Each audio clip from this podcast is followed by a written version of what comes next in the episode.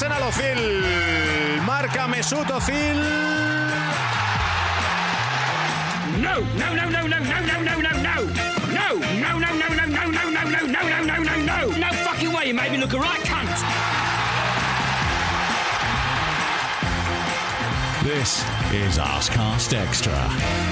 Hello there, welcome to another Arsecast Extra, as always, with James from Gunner Blog. I think badly morning to you. Badly morning. Badly morning indeed. Hmm. Do we still have to do it? Do we still have to do a podcast? I am so sad, Andrew.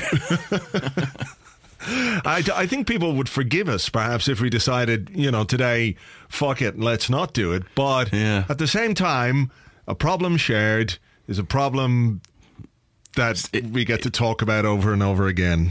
okay, something. good. A problem shared is is a problem, um, Yeah. and we've got we've got problems. We certainly do. Maybe this will be cathartic for us and the listeners, or maybe by the end of it, we're going to be going, oh, fucking fuck.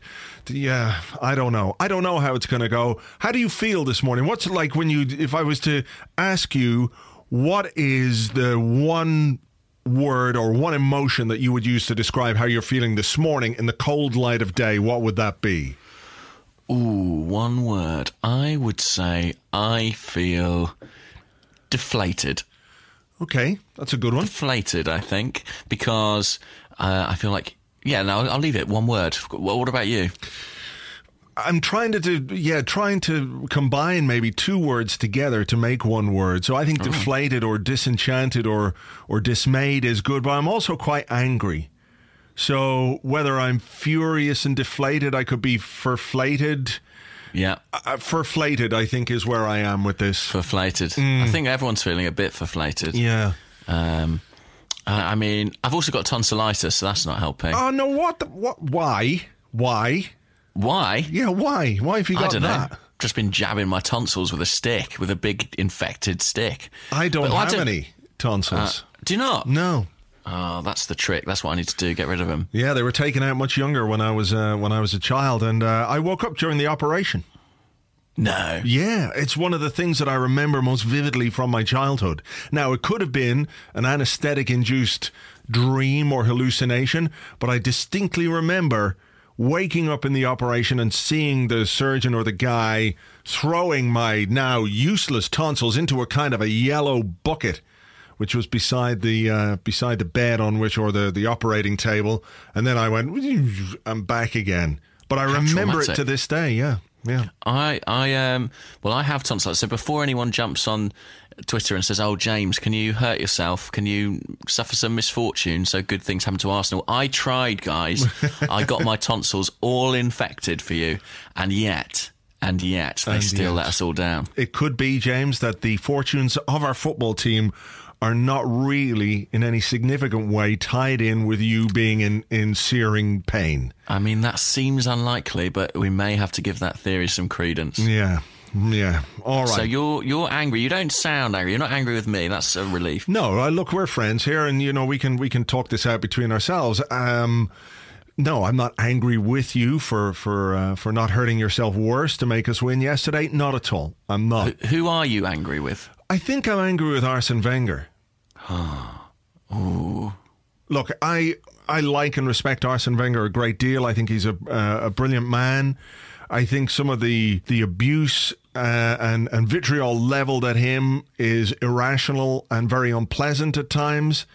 I think people are able to make their points or should be able to make their points about their their disenchantment with him in a much better way, right? But yesterday, having seen that team do what they did against that Manchester United team, you can't come to any other conclusion than this is on the manager. This is the team that he built. These are the players that he put together. That's the team selection that he made.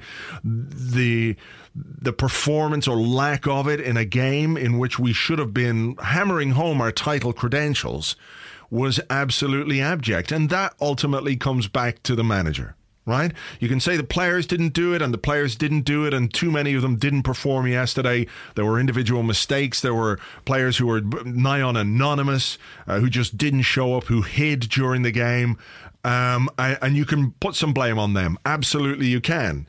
But this is not, for example, a a situation like at Liverpool where Jurgen Klopp has come in and people are going, well, Klopp's not really a very good manager, is he? You know, look at what's happening at Liverpool. But, you know, he's inherited a bag of shite from Brendan Rodgers and it'll be a while before he can put his own stamp on that team. And if Liverpool are that shit in two years' time, then you go, okay, there's a problem there with Jurgen Klopp. But with Arsene Wenger, these are entirely his players, players that he's put his faith in, and players who didn't repay that faith in any way, um, and who let themselves, who let the manager and let, and let the club down. But the book stop. Where does the book stop? And I think it's with Arsene Wenger, and it, you know, I'm I'm angry with him that he wasn't able to get more out of his team yesterday in that game. Yeah, I think that's fair because I think, you know, especially when those lineups come in, there's no doubt really about who's got the strongest side on paper, is there? No, I mean, look at the United side. Look at who's absent for United. Such a list of injured players and some names in that United side that I think are unfamiliar to, to even the most ardent football fan. And I think that's what you say is right about the manager because we we're really out of excuses at the moment. I mean, yeah. in terms of the injury situation, you know, Santi Cazorla is probably the only major absentee. You almost can't include Jack Wilshere in that. Mm. Um, we've had plenty of money to spend. He's had f- kind of free reign in the transfer market. Uh, this is the team that, that he's assembled. So if it's falling short, mm. then that, that that is entirely really down to him. And, and even if it's the players who are responsible for failing to perform, it, it's his ultimate responsibility to motivate them. Um, and they didn't look very motivated yesterday. No, they didn't. I mean, that was really worrying. The fact that they were so lethargic. The, yeah. yeah. I mean, I, I, mentioned it in the blog today, but uh, and uh, you know, this isn't to, to, to suggest that Aaron Ramsey was in any way better than anyone else, but he had the ball and he was looking for movement. He was looking for players to to to make a pass to, and, and there was just none. Players were standing watching.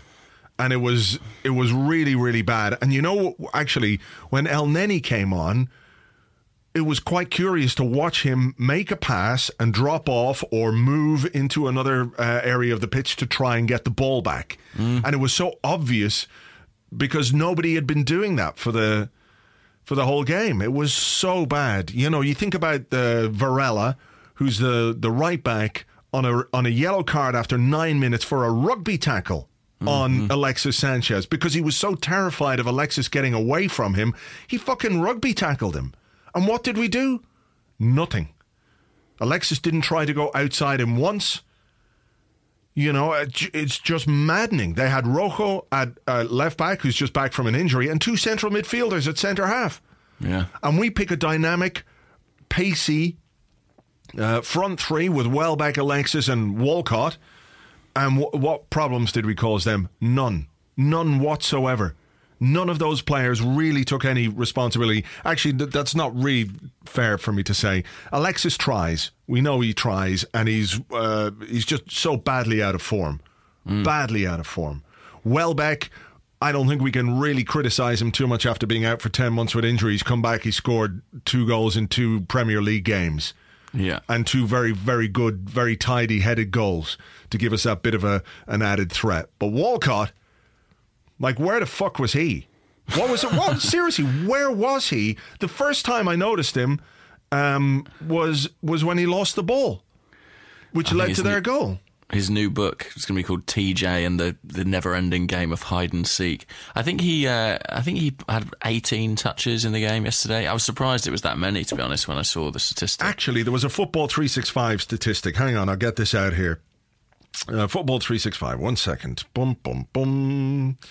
Uh, somebody sent it to me here. Uh, da, da, da, okay. The thing about Walcott, uh, I mean, again, it comes back to the manager because that's a a big selection gamble that he made was to, to bring Theo in mm. as a striker. You know, I mean, I could um, see why he did it. You know, because Giroud mm. hasn't been scoring, you got to do something. I was mm-hmm. even sort of vaguely advocating it myself, despite the fact I'm, you know, I'm, I remain wholly unconvinced about Walcott as a centre forward and as a footballer in general. But Theo I could see, skeptic. Yeah, yeah Theo skeptic, and uh, you know he he I could see why he did it. But when you you know when you pick a guy for a big game at Old Trafford and he basically hides as he has done too many times in his Arsenal career. It's fucking infuriating. Here's the stats Walcott had no shots, no chances created, and six passes completed in 63 minutes. He touched the ball 17 times and managed to lose possession on 10 occasions. I mean, what the fuck? It doesn't read well, does it? No. Um, But no, then- he was pretty on. diabolical. I thought. Yeah. Walcott, uh, pretty bad. Okay, but do we not know this already about Theo Walcott? Do we not know that he is a hugely limited footballer?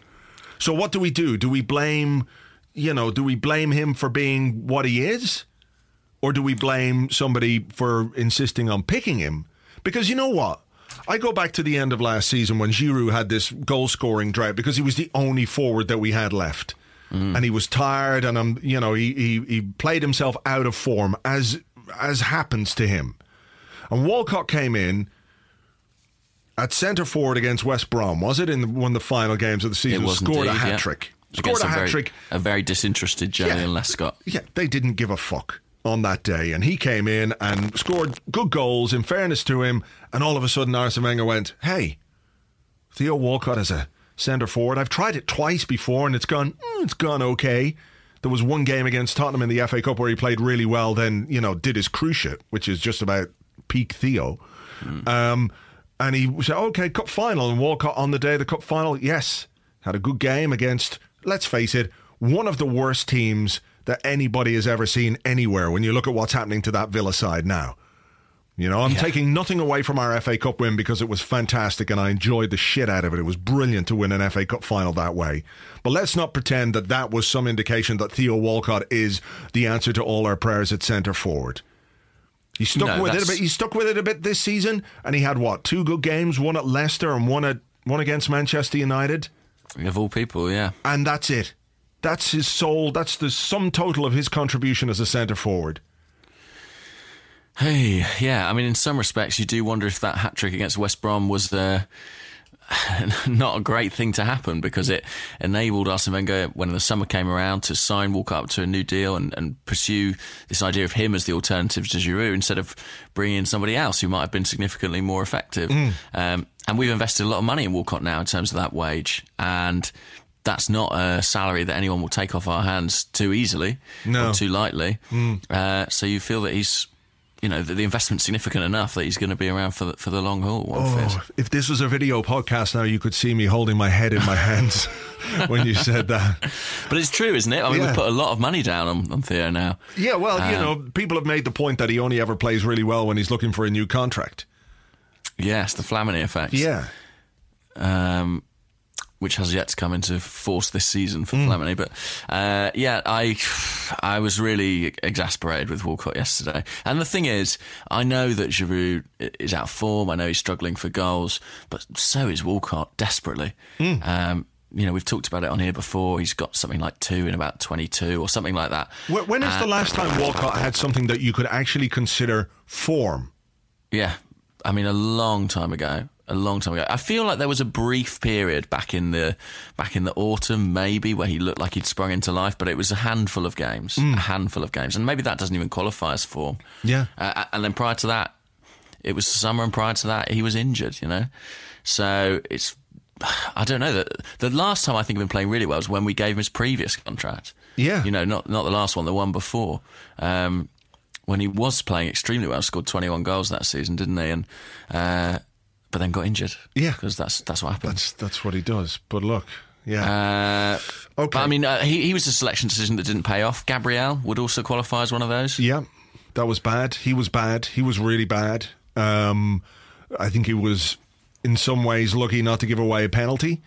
Could have was very close to being a penalty. Um, he got turned inside out by by Rashford, who just ran at him. It wasn't anything complicated. Then there was the first goal. I'm not like uh, hugely. It was a, a bit of a miscue, but he was moving at speed, and the ball came across, and you know that that I had more issues with the way that goal came about in terms of Walcott losing the ball, dribbling Yeah. out defence. Monreal was quite isolated uh, when the cross came in, uh, and positionally wasn't brilliant either. So uh, that was less on Gabriel for me, but I agree he was poor, and particularly on that on that second goal. Well, the second goal was ridiculous because the ball, you know, the, the centre halves uh, are, are in the right positions, more or less. Um, Gabriel is looking at Rashford. He's looking straight at him. It's not like the guy's ghosted in behind him. He's got him in front of him. He's goal Yeah. side of him for a few seconds and then simply lets him go. He heads in, and Gabriel turns around to Koscielny and he's like, What the fuck are you doing? You're like, Yeah, Gabriel minute." behaves as if he expects Koscielny to take Rashford, but he can see both Koscielny and Rashford and can see that's not happening. Yeah.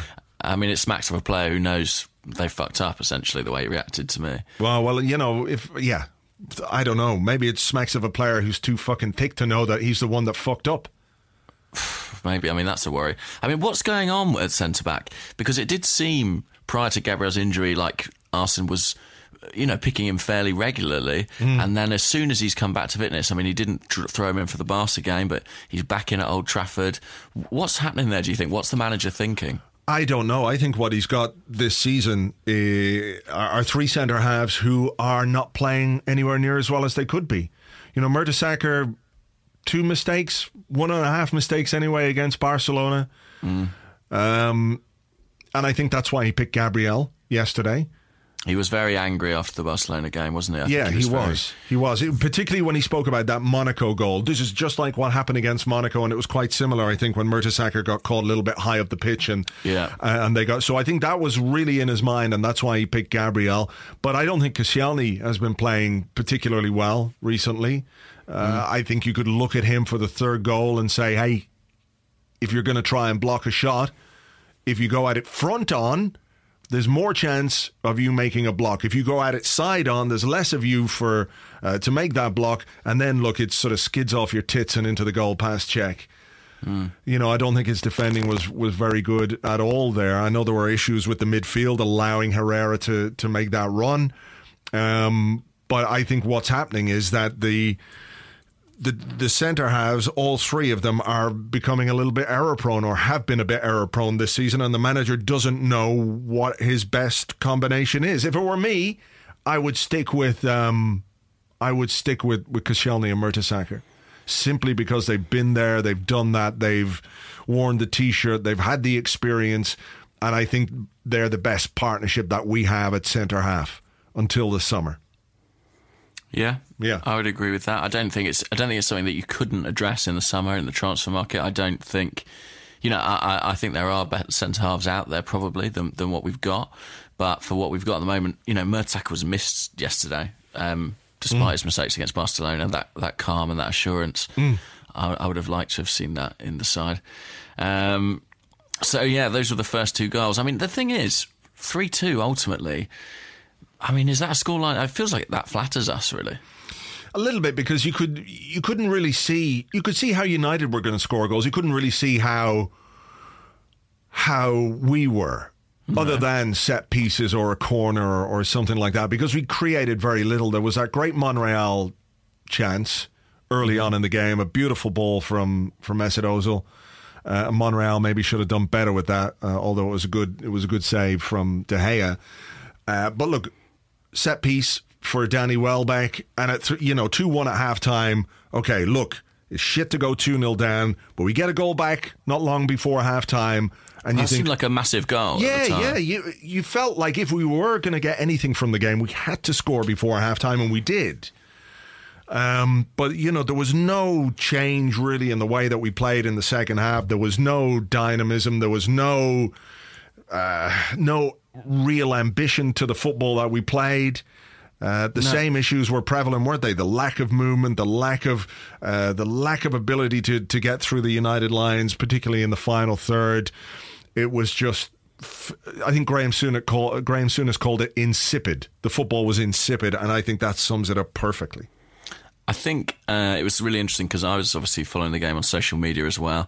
And at half time, so start of the second half, there were all these rallying cries from fans, pundits, ex players. What a massive 45 minutes this is in Arsenal's season. You know, this is about them going and proving that they can be contenders. You know, have they got the fight? Have they got the stomach to mm. come back at, at Old Trafford? And the answer was no. And it was it was so emphatically no that it was just. I mean, it was gutting, really. Yeah, yeah. That, It that was we gutting. just unable to get on top of a United side that was Uh, I know Arsene Wenger made some kind of point about, well, hey, that, that side costs a lot of money. So fucking what if it costs a lot of money? It doesn't make any difference whatsoever when you look at their side on paper and you look at our side on paper. I know that's not how football is played, but those players should have been capable of more, and the manager should have been capable of getting more from those players. In in circumstances like that, when the title, I won't say it's on the line, but certainly this is going to have a huge impact on our ability to do it. It'll have a huge impact, I think, on our our, our confidence levels, our, our which must be like minimal at the moment anyway. You know, just so fucking. It was just so bad. So listen, I, I, well, I'm going to play Arsenal's advocate just for a moment. Okay. I don't think anyone else is. It was an insipid performance. Do you think that has anything to do with the fact that we had the very draining game against Barcelona earlier in the week? No. Is that why we were covering less ground and No. less, No, less ready? we had it? five days. These are professional footballers. We had five days. He made changes to his team. He brought in Walcott, you know, who who, who mm. should have run his hole off, but didn't. He brought in Welbeck, who did run his hole off and, and scored us a goal, uh, but looked like a man who's been out for, for 10 months at times, which, of course, he has. He brought in Gabriel at the back, who made mistakes. You know, I don't think the Barcelona game had anything to do with it, and United played on Thursday. United played on Thursday. That's the great, you know, cancel out that they played on Thursday, and I think that's it. I mean, I don't, I don't consider that valid, but I just hadn't heard that point made too much. Yeah, and I don't think it was even about running around or, or you know, it was about being unable to perform. Not so much running here and there because any cunt can fucking run anywhere. You know, if that's all it comes down to, you just get super fit guys to run anywhere. Um, but it was just the, the the timidness of the football that we played, the lack of ambition, the lack of confidence, the lack of anything that you might call incisive. I mean, when Mesut Ozil scored in the 69th minute, there were 26 minutes left in that game. 26 minutes. That's a huge amount of time for a team to really pile on some pressure and to have a go to to rescue the season. I mean, we, we can't we can't assume that the players weren't aware of how big a game this was and what the implications, what the ramifications would have been if they didn't win this game. Hmm. And even then, they couldn't rise themselves. Even then, they couldn't perform. So, what does it come down? I mean, what do you think it is? It's not know. I like mean- I don't, I don't, you know, I don't buy into the idea that they don't want to win it or that they don't have the ambition to win it. Of course they do. They want to go out and they want to win every game, but why couldn't they perform yesterday, especially in those circumstances? You know, with with 26 minutes left of the game, fucking pile on the pressure. Really make United work. And we didn't. We had one effort on target and it was the tamest header you'll ever see in 26 minutes. Yeah, I mean, and it is. You're absolutely right. It's a lack of quality as much as it's, a, or more so than it's a lack of effort. You know, hmm. A- and these are players with real ability who aren't producing. And I wonder. I mean, I this is off the top of my head, but I, I kind of feel like we have a manager whose one of his exceptional skills is when a team is clicking and when his team is firing, is very good at maintaining that. You know, he's a guy who took a team through a season unbeaten because with momentum, he's outstanding. He can go on these prolonged runs, um, but it requires a team that's perfectly honed and sometimes that process happens by accident you know you look at the start of 2015 we had a brilliant calendar year and so much of that was contingent on the partnership of Coquelin and Cazorla which was never planned mm. never planned and just came together sort of an alchemy that you couldn't have set out as a strategy, but we found a team. It had Aaron Ramsey on the right wing, which ostensibly made no sense and yet seemed to work. It just clicked perfectly into place almost by chance. And when it did, Arsenal did a superb job of maintaining that momentum, of keeping that up. Mm. But when that came apart in the winter, in November, and that team began to disintegrate due to injuries and other problems and lack of form, primarily injuries, admittedly, he hasn't since been able to recompose it. He hasn't since been able to find a formula that will work. And the team don't have that same flow, that same those automatisms that Per Mertesacker talked about aren't there, and it's difficult to understand why that is. But I feel like we have a coach who's who's who's brilliant once he's got that in place and can fill his teams with confidence and fill them with belief that they can do it. But he requires that infrastructure there in the side, and at the moment, it's not there, and it's a mess. Yeah. That's a good point. Um, but it's it's it's uh, what I was really interested by yes, yesterday because losing at Old Trafford, you know, as as poor as United are, that's something that can happen. Losing at any away game in the Premier League can't happen. But at full time, there was a real, real outpouring of anger from almost every Arsenal fan that I could see or that I could speak to. Mm. A- and why do you think it's been such a big, big reaction to this one game? because I think that when you look at this season, you look at the chance that we have to win the title. Um, with Tottenham and Leicester as the two main rivals, and I don't think we should forget Man City either because they're there. Yeah. You look at this team, you look at the players that are in it. You think this is a this is a wonderful chance for you to go on and, and win the title. Uh, and I watched your uh, at the whistle video, Mm-hmm. and you're absolutely right to say this is an amazing chance. And what it has done, I think, is confirmed this fear that many people have that when push comes to shove, that when the pressure is really on, we just can't, we just can't perform. We just can't step up.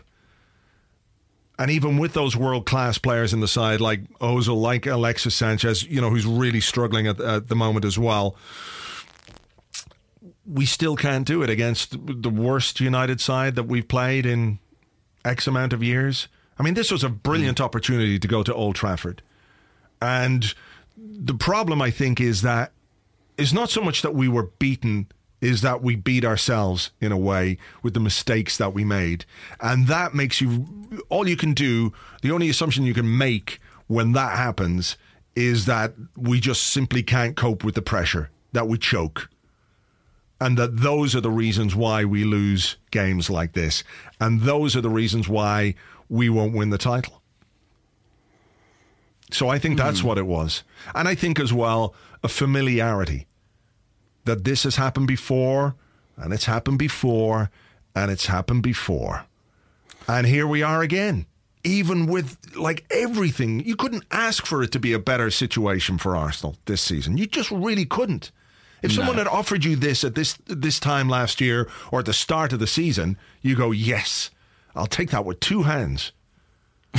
You know, of course. And and you know what we've done is I don't know. We've fucking bottled it again. Now there are 11 games to go and there's a lot of points to play for, but really the way that we're playing, can you see us taking as many points as we need and, and the other side's dropping those points? Well, I mean, no is the short answer. I mean, you know, and the fixture list is it's not easy. You know, we've got games. I mean, next weekend, of course, North London Derby, isn't it? I mean, it almost doesn't bear thinking about. Jesus. Um, also got to go to the Etihad. Um, I think we have to go to West Ham. You know, there are there are tricky games uh, on the agenda still. I, you know, the the running was always going to be quite hard. This period was always going to be tricky, mm. and the problem is that we didn't build up any sort of cushion at all. And I think when you look at the other sides who are in the race with you know, for weeks now, it's felt like we've said, "Well, we're in touching distance, we're in touching distance," but we should be, we should be out in front, really. yes, yes, you're We should- fucking right. We should be clear. We should be over the hill. We should be, at, you know, we should be out of sight. We should be looking back because look at the squad of Leicester. Uh, Tottenham are getting a lot of praise, but their squad, is, I don't think it compares to ours in terms of experience and in terms of depth. You know, they've got one striker pretty much, and that's it. Um, although some might have made the case that Olivier Giroud would probably only have one striker. um, but uh, there's n- we have no excuse. You know, Manchester City having a tricky time, lost their ma- you know their managers on the way out. They've lost more games than they should. Manchester United have been an absolute mess, although we made them look not like it yesterday. They've got ten players out injured at the moment, including their captain, their other main record signing. Chelsea are in eleventh. Liverpool are in ninth. The league is perfectly set up for us to dominate, and yet we are incapable of it. Yeah. And when was the last time we, you know, we didn't look like champions yesterday? When was the last time we did? Like even when we snatched that two-one win against Leicester, it was a euphoric moment and a great result. Don't get me wrong, but it wasn't necessarily a, a performance that made you think, "Oh yeah, you know, this exactly. is this is the team. It was a 95th minute goal against 10 man Leicester. Mm-hmm. Now, I don't want to take anything away from what Leicester have done or are doing, but it's Leicester. We're sitting here going, oh, we're in touching distance of Leicester. Now, Exactly, and and and God, and you know, dare I say, Tottenham. Yeah. You know, we're now we're now three points behind Tottenham. We're going, oh well, you know, hopefully we can still catch them. Yeah. this is a side who, you know, they are. Look, it pains me to say it. They're having a very good season. They have got a good team there. They've got a very good manager. It seems who who has a clear plan that he's he's enacting very well. But Arsenal, with the resources they have, with the experience they have, sh- there's there's no excuse. No. There's no excuse at all. no. Uh, Um, and it will be very, very difficult at the end of the season if we don't win the league. Which I'll be honest, I, you know, in this season of all seasons, you can't write anything off, but I can't see us doing it. Now, No. I, I, it, it feels improbable, certainly. And if we don't do it, how on earth will we justify that? How on earth can Arsene Wenger justify it? I suppose is the real question. I don't think he can. I don't think he can. You know, and you look at actually, I don't know if anyone has seen it yet, but uh, the brilliant uh, Swiss Ramble has done another piece on on Arsenal's finances in the wake of the the financial results. Um, some some interesting uh, some interesting uh, things here. Blah blah blah. He was talking about the next uh, set of accounts. Depending on when transfer fee stage payments come true, Arsenal's cash reserves could be around the 225 to 250 million pound level. Arsenal have more cash than any other club in world football. I mean, that's exasperating to hear, isn't it? Yeah, I mean it really is. Um, what, what was the other one? Okay, at the end of the 2013-14 season, Arsenal held 40% of the entire Premier League cash balances. I mean, what that makes me feel is that a club with that kind of financial muscle can afford no less than to be the best.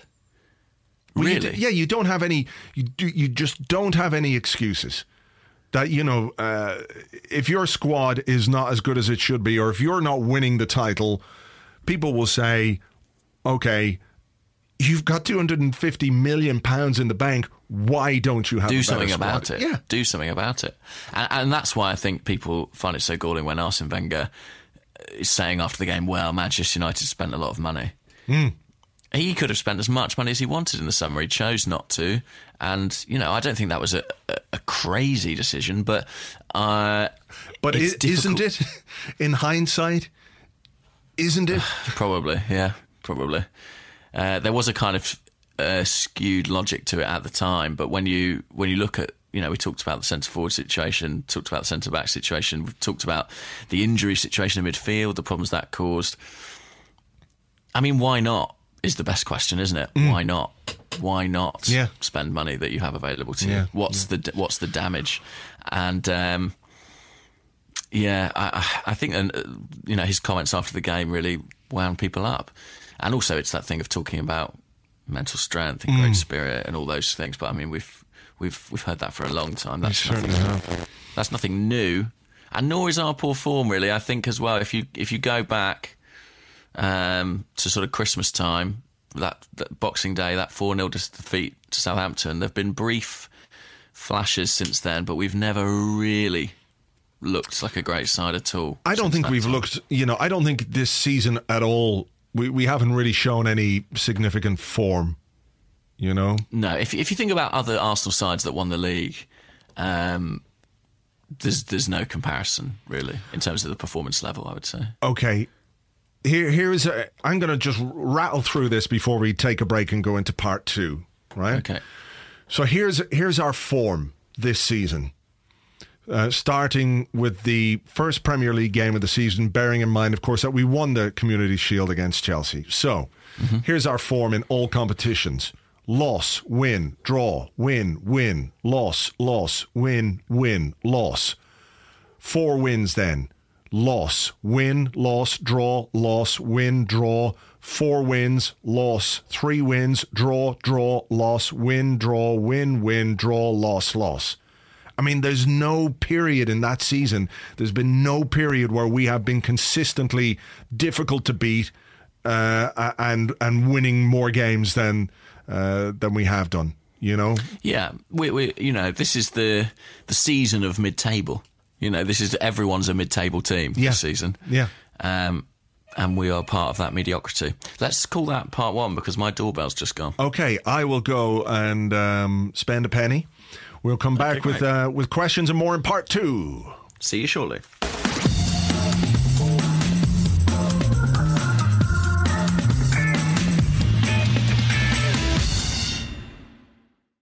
Okay, welcome back to the Arsecast Extra on a particularly gloomy Monday. But if you do need brightening up, please check out our sponsor, cornerstone.co.uk forward slash arseblog. You can shave uh, better and more cost effectively uh, by signing up to their service, and every bit helps the podcast. So thank you very much. It's cornerstone.co.uk forward slash arseblog. James, I noticed the other day in one of your post match videos that you had a you had a bit of fluff stuck to your to your sort of beard. So I was told, yeah, yeah. Um, that's a risk. I mean, that's a risk. Cornerstone could have spared me that embarrassment. Yes. Now you're immortalized as the man who had a bit of fluff on his chin. I know, I know. No one's looked so stupid with a beard since Theo Walcott. um, but there you go. All right, we're going to do questions, right? Uh, I'm going to start, and this is Mm-hmm. a question from me to you. Oh, oh, right, okay. We'll get to the listeners, don't worry. But really, if we don't win the league this season, what do you think should happen in Should terms of the manager? Should happen. Hmm. Uh, um, this is a. Can I have a little caveat to that question? It, does that mean we don't win anything? Okay, yeah, yeah, we don't win anything. Okay, the Champions League dream dies. um, I um, the comeback against Barcelona. Sorry to get, sorry to kill that for you stone dead there. shame, yeah, shame. So I was so looking forward to the Nou Camp. Um, do you know what? I'm going to answer in a very roundabout way. I did my little post-match video where I talk about the game, and then afterwards, a lot of people tweeted me or messaged me saying, "You didn't mention the manager once. You didn't mention his name once."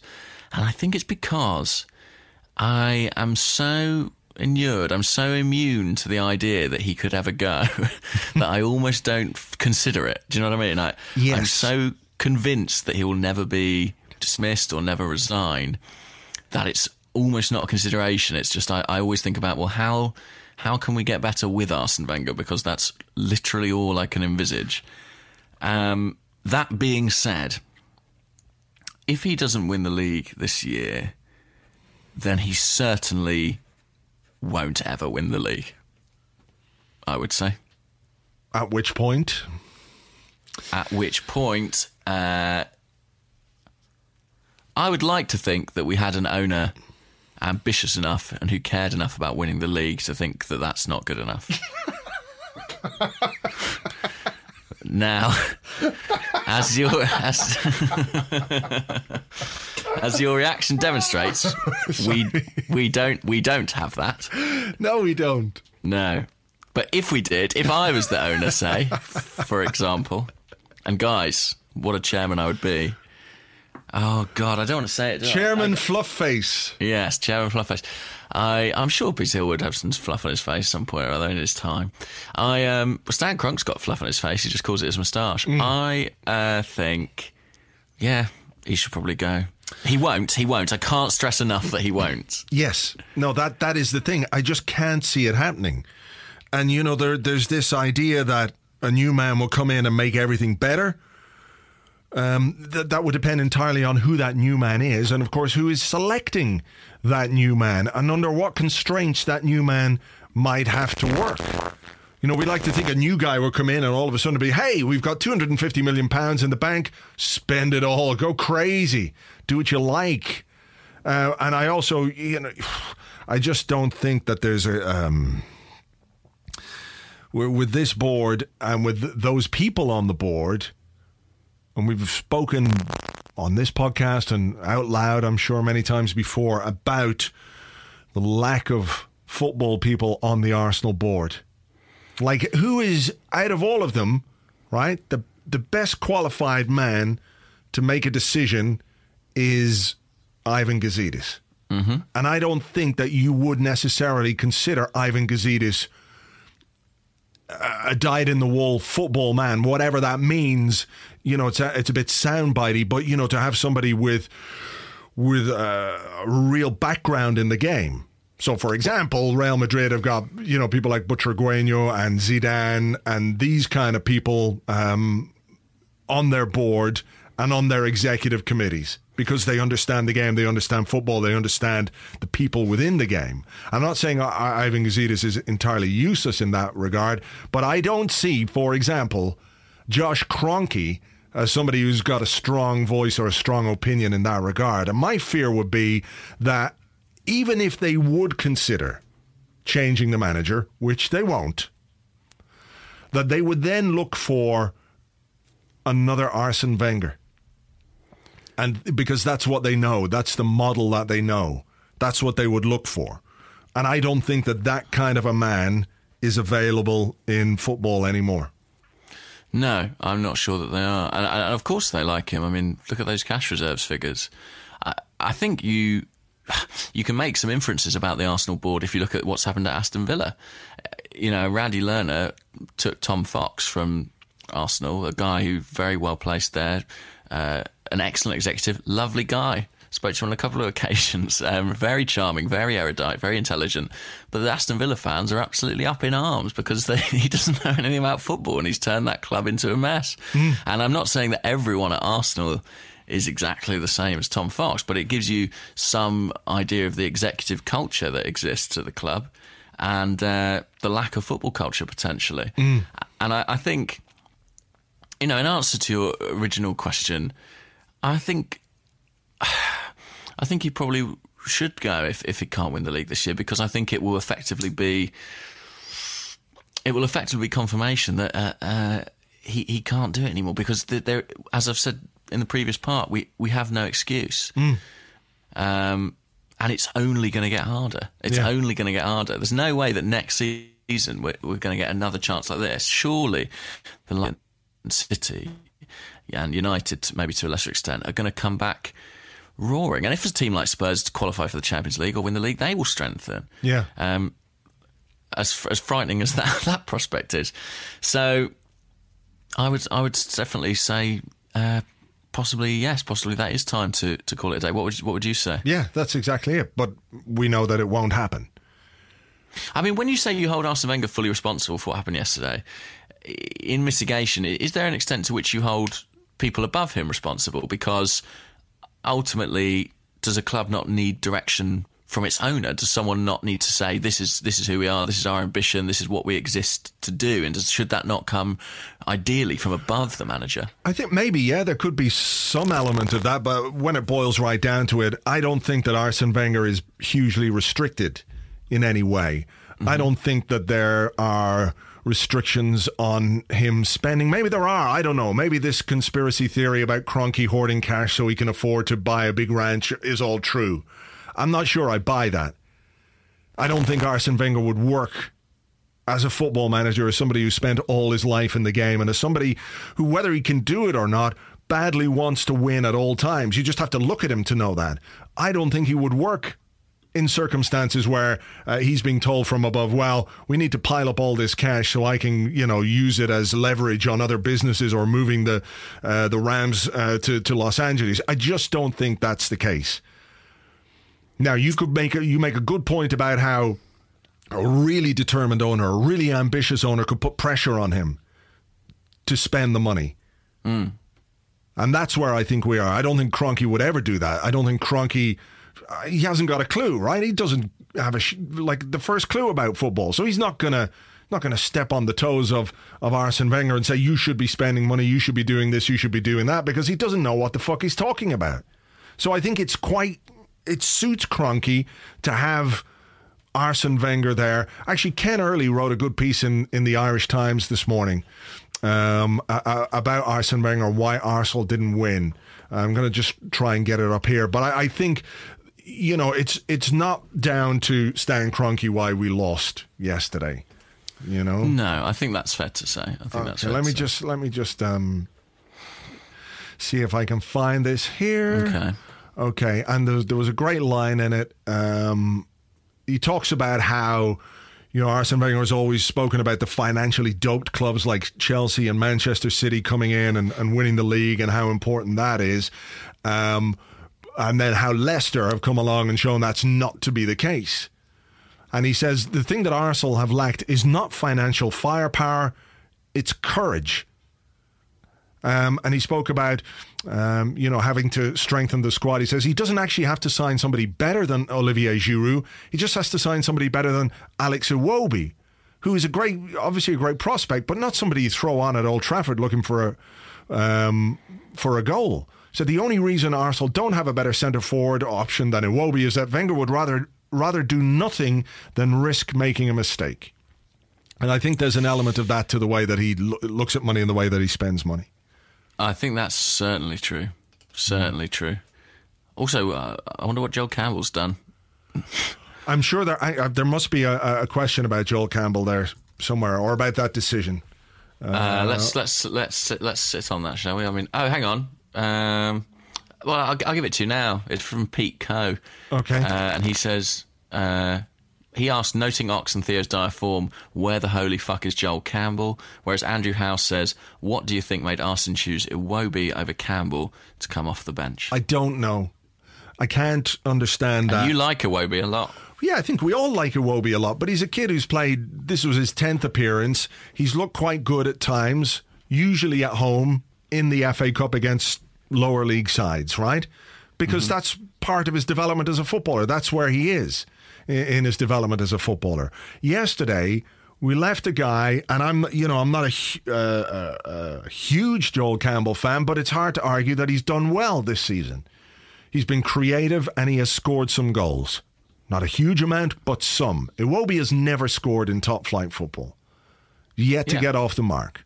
We badly needed a goal.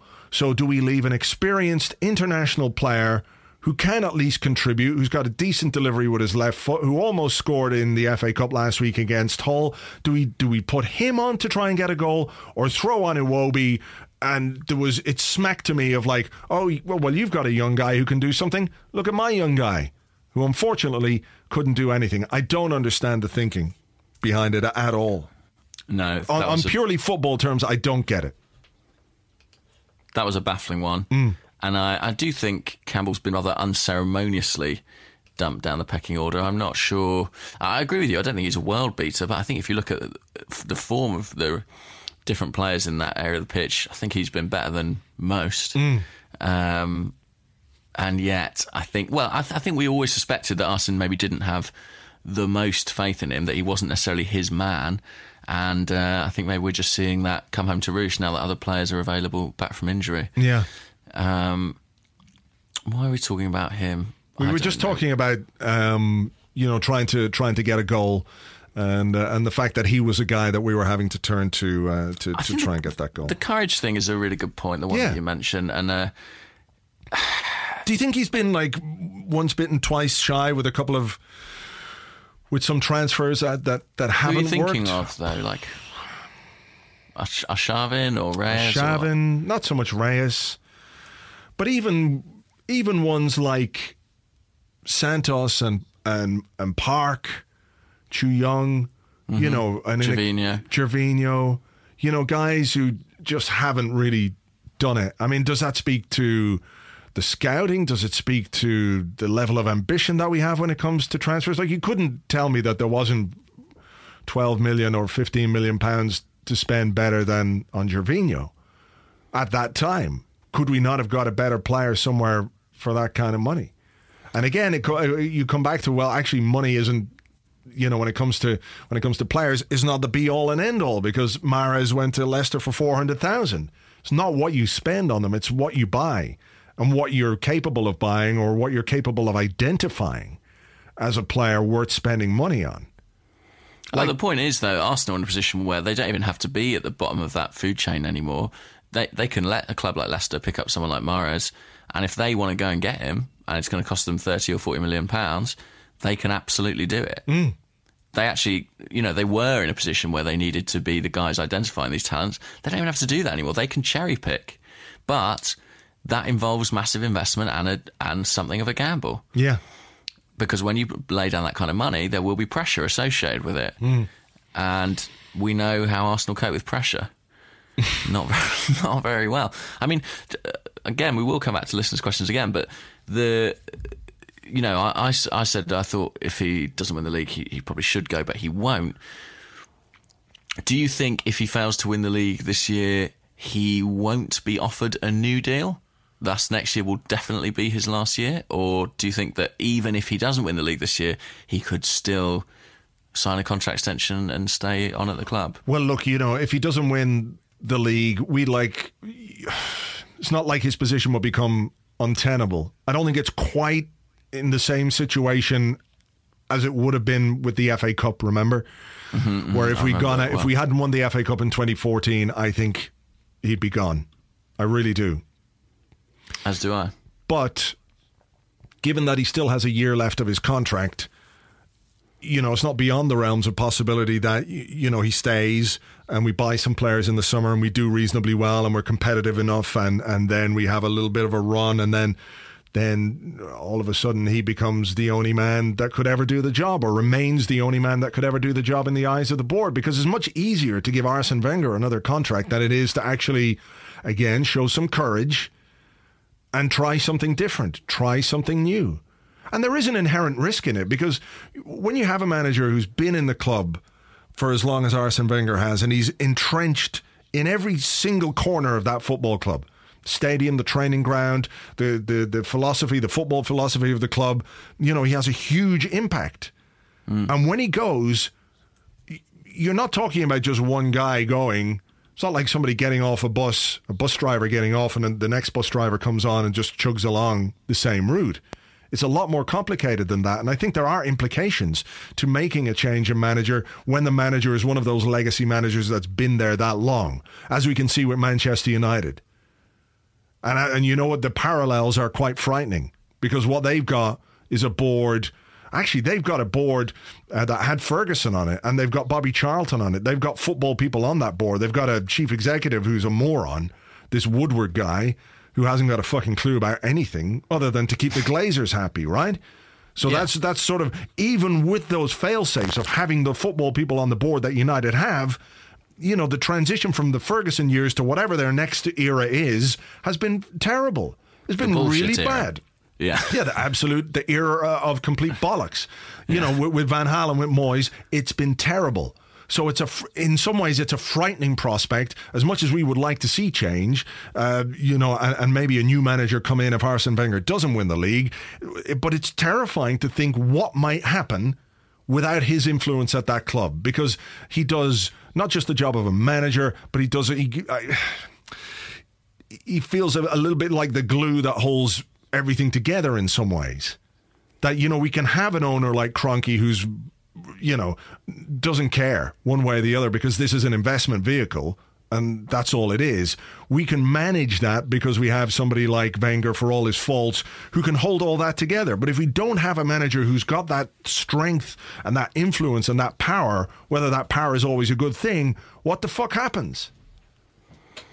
Well, I don't know. I mean, there was a story this week that Manchester United are looking to do a big restructure where they're going to bring in a director of football. You know, you wonder if, if Arsenal was to go, would you have to undertake a similar process at Arsenal? Create, you know, create a kind of hierarchy that enabled those different roles to be filled? Because you're right, at the moment, he's so autonomous. He, he does everything, really. Um, and I don't think one man will be able to come in and, and do that. And also, I don't think it's necessarily healthy No. for one man to come in and do that. No. Um, would you like another question? Sure, why not? It's, it's no cheerier. Okay. I warn you. It's from Andrew Walling at A Walling, and he says, "Do you worry about players of the quality of Özil and Sanchez starting to question the club's ambition?" Yes and no. Okay, elaborate. Um, well, yes, because they're they're top quality players and they want to win things, and they realize that they've got a short career and a career is finite. And in order to win things, you need to be playing at a club that's that's really genuinely competitive. Mm-hmm. No, because they're very well paid. They're at a very good club. They're living in London. They've got a nice life. You know, there are other things that tick boxes that, that footballers want. And as well, footballers have to take some responsibility themselves. for the way that a team performs. Now, I think you could leave Mesut Ozil to one side a little bit, given his contribution this season and given where we would be. I think if we had a clinical finisher in this side with the chances that he creates, we wouldn't be talking about being in touch with Leicester. We'd be going back to that scenario that you spoke about earlier of being way ahead. Mm-hmm.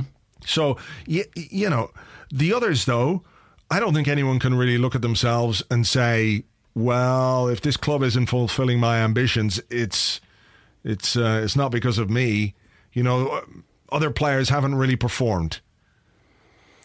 So they, they have Yeah. to take some measure of responsibility for that, no? I yeah, I guess. I guess I do slightly. I but I do worry. I worry a little bit about Ozil because I think he's he's clinical minded enough to say, okay, I don't think it's going to happen. Let's go somewhere else. Yeah, I think especially with the way he was not forced, but the way he the way he came out of Real Madrid, you know, he was slightly edged out by Gareth Bale. I think if a club, you know, of that Bayern, Barcelona stature came in and he saw an opportunity to go and genuinely contest for the Champions League, which I don't think anyone could make an argument that we are trying to do or, or, or close to doing, No. um, then I could understand him being very tempted by that possibility. Um, why not? Ultimately, he's he's a talent that should be operating at that sort of level, and although we have the resource, we're we're you know a long way from that, a long, long way. All right, here's a question from uh, uh, Gunnar Punner at Gunnar Punner, and he wants to know very simply: Is anyone in our squad irreplaceable? Um, what Okay, if they were bearing in go? mind, yeah, bearing in mind that we want to build a squad that's going to win the title and wants to compete in the Champions League. Haha. Uh, the one that jumps out. Well, there's two actually who jump out to me. One is Özil because I do think he's a special talent, and finding a number ten who produces chances at that kind of rate would be extremely difficult. The other one's Petr Cech. Um, there are other great goalkeepers out there. I'm not sure you can buy them, basically. Uh, so those are the two who I would say. I, I had, I had five names written down. Go on. Who who else did you have? I have Alexis because Yeah. even though he's playing really poorly, I think you need players of, of his quality, and we have to accept that sometimes players find themselves in periods of, of bad form. Mm-hmm. So I have Alexis. I don't think if you if you want to be an ambitious club, you can do without Alexis. You can add to the squad, but you've got to keep someone like Alexis. I totally agree with you in Cech. Totally agree with you on Ozil. Um, I, I had Bellerin down as well. Yeah, he was in my mind. Um, and I have Monreal as well. I've sort of given them a half each in a way, um, simply because they have been two of our most consistent players Yeah. this season. Bellerin is obviously young, loads of potential, could really, really uh, kick on in the years to come uh, before he moves back to Barcelona, blah, blah.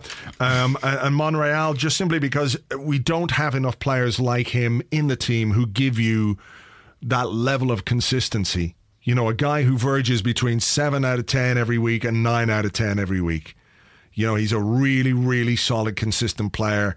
And I think those are the kind of players that you need to to give you a platform to go and win things. And then you have the other guys who might be a little more mercurial, but who when they click make the difference in the games.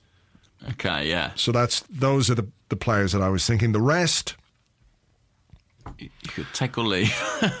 You know, yeah. I mean, it's as simple as that. That there are there are good players. I'm not saying that there aren't good players, but if you look at the first eleven, you'd be hard pressed to say that we couldn't improve. Koscielny, maybe, maybe, but again, Maybe. a, a centre half that's hitting at, centre-half. that's hitting thirty years of age.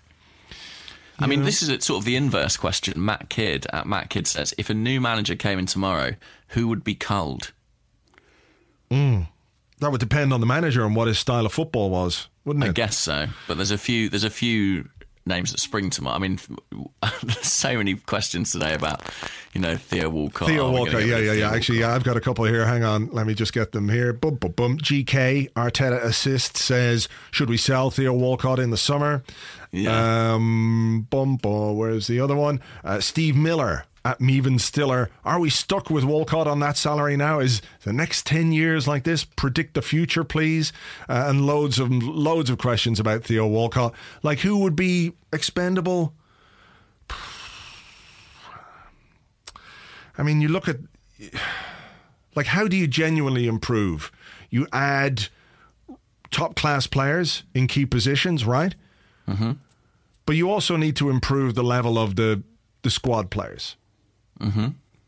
So, I think a new manager, if he came in, would look across the board and and say that yeah, there's a there's pretty much anybody um, is up for grabs. That if he wanted to bring in a top top drawer defensive midfield player, thanks Coquelin, it's great. I, I like you, but let's um let's have this other guy and you can compete with him. Yeah, and then people just get shunted down the pecking order Yeah.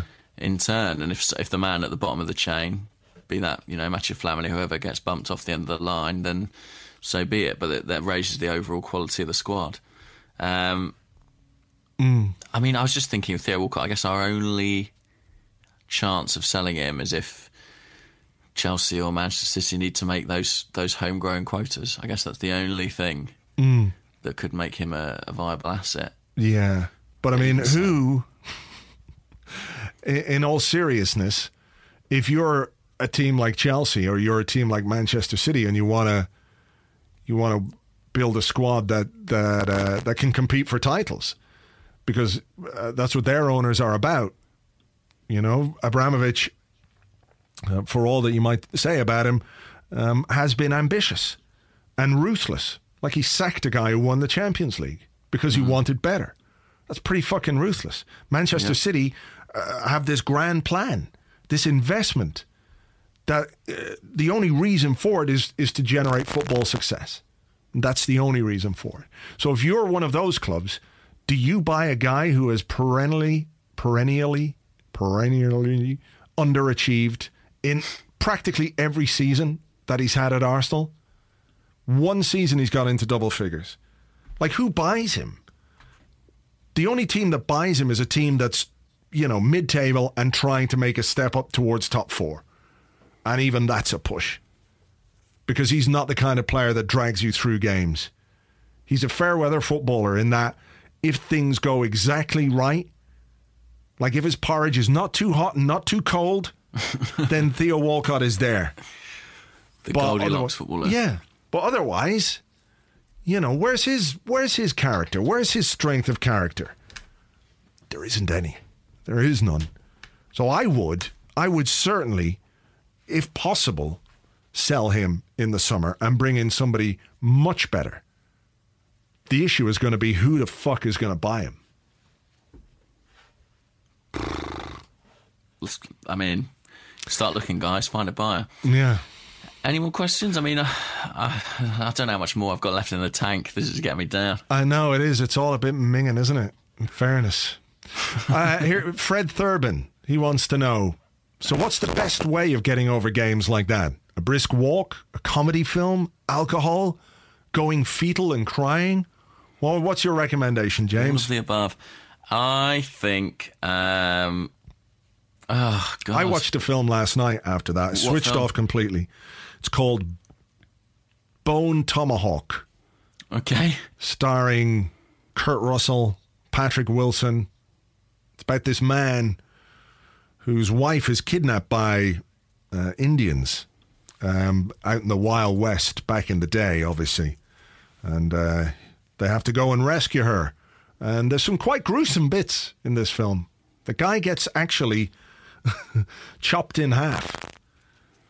Oh wow! They kind of hold him with his legs up in the air like a big Y, and then they they sort of use a tomahawk to split him right down the middle in two, Crikey! which uh, did take my mind off the football. It will do. Hmm. It will do. So that's that's one option. Yeah, good comedy like that. I went out for dinner. I had some drinks and some dinner. What did you have for dinner? I had Mexican food. Right. Yeah. Uh, and a few beers. It was it was all right. Yeah. It was all right. I mean, then I came home and Got tonsillitis. exactly. So what can you do? I don't know really. I mean, time's a great healer. I know that's a cliche, but that's all I can really say. Time hopefully will heal us all. and the next game of football, which of course is on Wednesday. Okay, let's let's do this. Let's do this. Pick a team for Swansea. Pick a team. Okay. Jack. Yes. Um, I think I'd probably go back to Mertesacker and Koscielny Yes. with. Now, is there an obligation to rest any players, given that it's the derby at the weekend and they played Sunday as well? You're thinking he might go Chambers instead of Bellerin? No, no, I'm not that mad. But I might, I might, I might uh, play Kieran Gibbs maybe, Right. um, and give Monreal a rest. Um, midfield. Oh, it's a mess, isn't it? I think I would go. See, I, on performance, I'd like to keep Danny Welbeck in the team, but I just wonder if that would be quite a lot of football for someone who's just been out for so long. Um, so maybe I would go from the front. I'd probably start Olivier Giroud. I'd probably have Alexis on the left. Yeah. I'd probably have Campbell Yes. on the right. I think I would too. um, Özil at number 10 Mm-hmm. and then I guess Ramsey and uh, Ramsey and Coquelin. Although part of me wonders if I might rest Aaron Ramsey and put uh, Mohamed El Neni in for a game. Yeah. I, I I think I I think I could get behind the El Neni selection. You know, we bought him. We obviously saw something in him as a player. Midfield isn't functioning. Let's give him a go. Worst thing that happens is you you know it doesn't really work. It couldn't like work any less than what happened yesterday at Old Trafford. So you take him off and put on Ramsey or Coquelin or whoever it is that you've taken off. Yeah. What uh, would you make any alterations to that? Not really. I think you're right with Giroud. I, I'd be tempted to start Welbeck, but I, uh, I didn't really consider the the uh, the fitness issue. But then, if he's been out for ten months, maybe this is uh, maybe this is the time to play. Maybe you could start Welbeck up front. But Maybe. yeah, or Welbeck on the right. on, on on one of the flanks. Yeah. Hmm. I mean, I, I saw you wrote in your, in your blog about maybe switching Alexis to the right for a bit, just to see if it changes things for him a little. Yeah, maybe. Um, that could be worth a go. yeah, yeah, because it's not happening for him on the left. That's for sure. No, certainly not. So uh, okay, so that's what we that's what we've come to a brisk walk, uh, watching somebody get cut into with a tomahawk, some beers, some food, Picking a team for the next game. and picking your team for the next game, and hoping that we actually turn up and win it. Yeah. And uh, who else is playing on? We- Is it West Ham and Tottenham? Let's have a look. Uh, I think it could be. so Tuesday, Leicester host West Brom. Um, Fresh off the back of a good win against Crystal Palace, West Brom. Yeah. yeah. Although Yep. Leicester at home, I don't know. Hmm. And then Wednesday, yes, you're absolutely right. West Ham host Tottenham and Liverpool host Man City. So Hmm. again, oh wow, that's yeah, that's interesting, isn't it? somewhat favourable fixtures for Arsenal in terms of you'd think West Ham and Liverpool were difficult places for those sides to go and win. Yeah, yeah. Um, and as you say, West Brom got a good result weekend. Did you see? Did you see the West Ham goal on Saturday?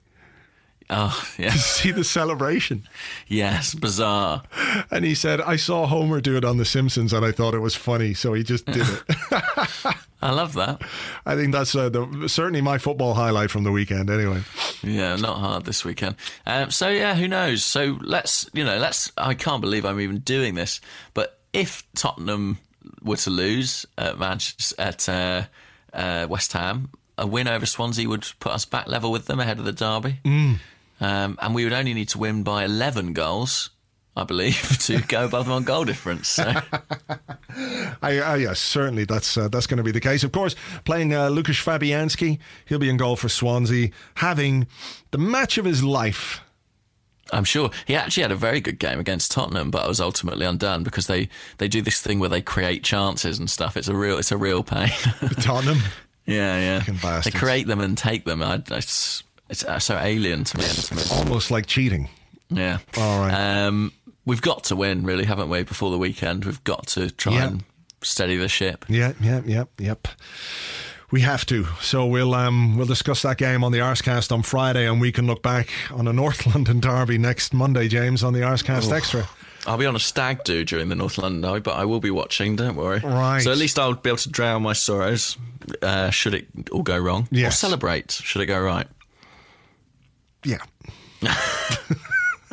Had to leave that hanging. I don't know what to say. I Mm. can't even find it within me to be, you know, vaguely optimistic about that one. But look, maybe Wednesday night will set us back on the right track. We'll uh, I'm sure. I'm sure. We'll, we'll keep fingers crossed. Anyway, I suppose for this podcast, uh, as much as any other, we should thank the people for listening. If you've been with us throughout this uh, hour and a bit, thank you very much indeed. I hope that we have provided some kind of catharsis or some kind of uh, relief. noise. Definitely, we've provided noise. Definitely provided noise in people's ears, and uh, well, look, I hope I hope people feel. Well, I don't think anyone's going to feel any better about stuff after this, but I hope I hope they feel that we're all in this together as fans. We're all feeling Certainly the that. same pain. Suffering together. Indeed. All right, we'll catch you on the next one. Until then, take it easy. Have a good week. Bye bye.